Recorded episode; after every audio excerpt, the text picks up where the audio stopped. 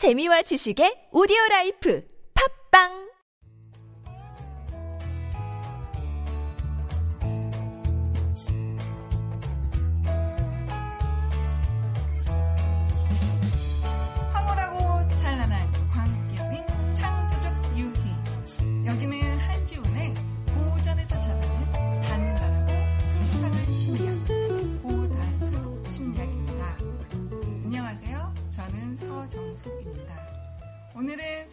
36번째 시간으로 인형인간에서 벗어나는 방법에 대해서 한지훈 작가님과 이야기 나눠보겠습니다 작가님 인여라는 말이 무슨 말인가요? 잉여라는 것은 무언가를 다 하고 난 뒤에 남은 것, 나머지. 나머지. 아, 그럼 여기 제목에서 잉여 인간이라는 거는 중심축에 들지 못하고 약간 이렇게 벗어나 있는 나머지 것 같은 사람인가요?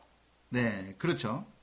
그, 이 저는 잉여인간이라는 말을 그 손창섭의 잉여인간, 이 전후 소설인데 6.25 전쟁이 끝나고 난 뒤에 방황하는 인간 군상들을 그려낸 그 소설에서 처음으로 잉여라는 단어를 발견했고 그 다음에 이 잉여라는 단어에 대한 정의를 우선 내리기 전에 저는 니체를 한번 들어보고 싶습니다. 니체가 어떤 말을 했냐면요.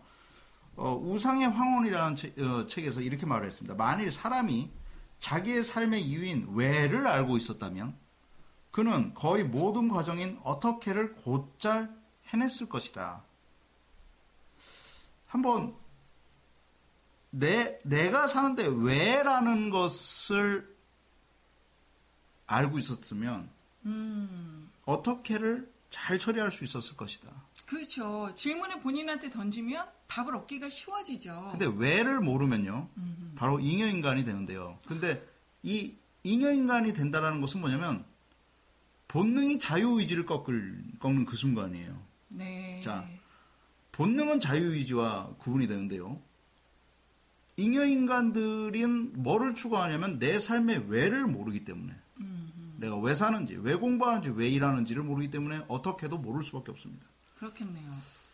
그렇다면 어떤 식으로 살아가냐면 안타깝게도 내 본능이 유혹하는 대로 살게 되죠. 아, 의지대로 살지 못하고요.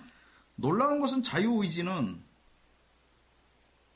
바로 나를 컨트롤하는 힘이고 내 의지대로 살아가게끔 하는 진정한 의미의 고품격 자유를 의미합니다. 네. 하지만 바로 본능이라는 것은 맨 마지막에 어떻게 말하고 있냐면 보다 풍요로운 본능을 위해서라고 말하죠. 네. 보다 풍요로운 본능을 위해서라는 말은요.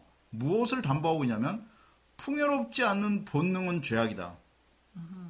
그렇다면 풍요로운 본능으로 가기 위해서 나는 공부를 하는 것이고 배가 고프면 당연히 밥을 먹어야 되고 목이 마르면 당연히 물을 마시는 것.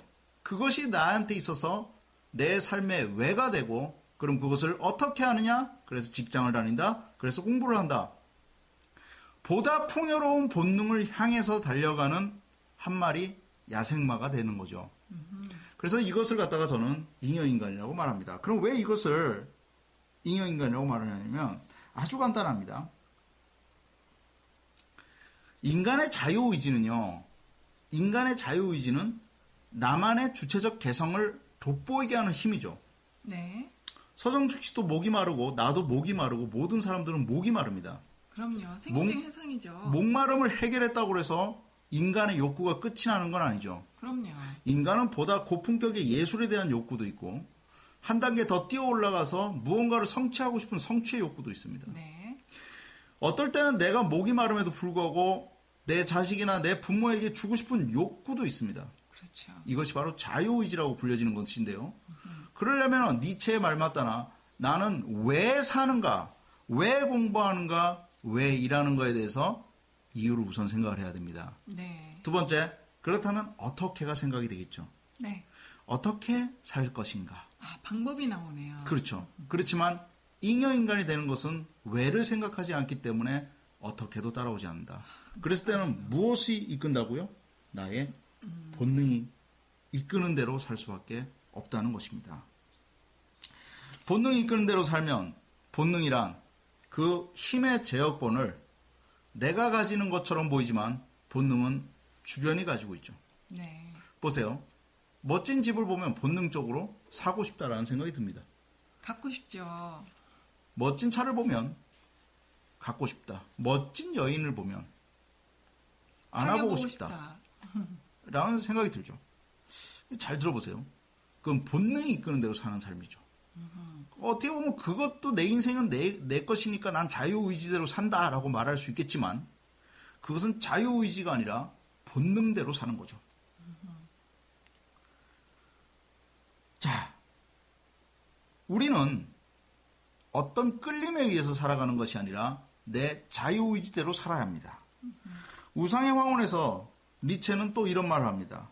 어떠한 거칠의 덕도 가져서는 안 된다. 줄타는 고개사처럼 추락하든가 서 있던가 그렇지 않으면 도망쳐버리는 상황 속으로 몸을 두어라 라고 했어요. 본능적으로 우리는 좋은 것, 깨끗한 것을 선택하게 됩니다. 그런데요, 자유의지는 고개사처럼 추락하거나 서 있거나 그렇지 않으면 뒤로 빠꾸하거나 하면서 살아가는 것입니다. 한번 이거에 대한 예를 한번 들어보죠. 우리가 혁신, 이노베이션이라고 말하는 것. 그것은요, 어쨌건 그 일을 하던 것을요, 내가 지금 하던 공부나 이런 것들을 완전히 뒤바꾸거나, 완전히 극한의 노력을 통해서 완전히 뒤바꾸거나, 그것을 하지 않거나 하는 것들이죠.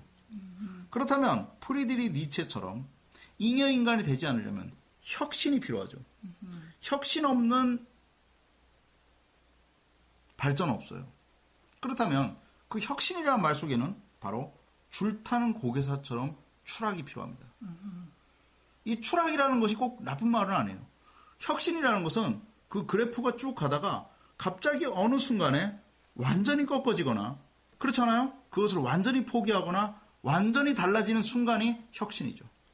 위험 소재를 안고 있지만 그 너머를 보기 때문에 그 위험 순간까지도 가라, 다 안고 갈 수 있는 거죠. 이때 혁신을 하려면은 본능대로 살면 안 되죠. 본능대로 살면 본능은 지금 하던 것에서 머물러라 라고 말하죠. 혁신은 어쨌건 내가 한 번은 떨어져야 된다는 것입니다. 그것은 기분 좋은 창조적 추락이며 또 하나 그것은 내 전체를 바꾸는 희열이기도 합니다. 우리가 우리 인생에 있어서 왜를 달지 못했기 때문에 우리는 어떻게라는 것을 선택할 수 없었던 것입니다. 내 자유의지를 따라가는 것, 그것은 잉여인간이 되지 않는 첫 번째 조건입니다. 자유의지를 따라간다는 것은 내가 편한 것, 입는 것, 즐거운 것, 본능적인 것, 이런 것들을 따라가는 것이 아니라 바로 날카로운 이성의 힘으로 내가 지금 무엇을 하건 간에 새로운 아이디어를 위해서 60일간 배낭여행을 갈 수 있는 힘과 이성적 자유의지에서 책을 읽고 사색할 수 있는 시간을 나에게 주는 것. 이런 것들은요, 분명 궁핍으로 가는 지름길일 수 있습니다. 하지만 바로 그 속에서 고개사처럼 추락을 하는 과정 속에서 나는 내 인생의 왜를 알수 있고 그 다음부터 어떻게라는 자유의지적인 삶을 살 수 있게 된다는 것입니다. 구태의연하게 지금 것을 계속 유지하려는 것은 잉여인간으로 가는 지름길이 됩니다. 지금보다 나은 삶을 살기 위한 것은 본, 풍요로운 본능을 위하여라고 큰 소리로 외치고 있는 것과 다름없습니다.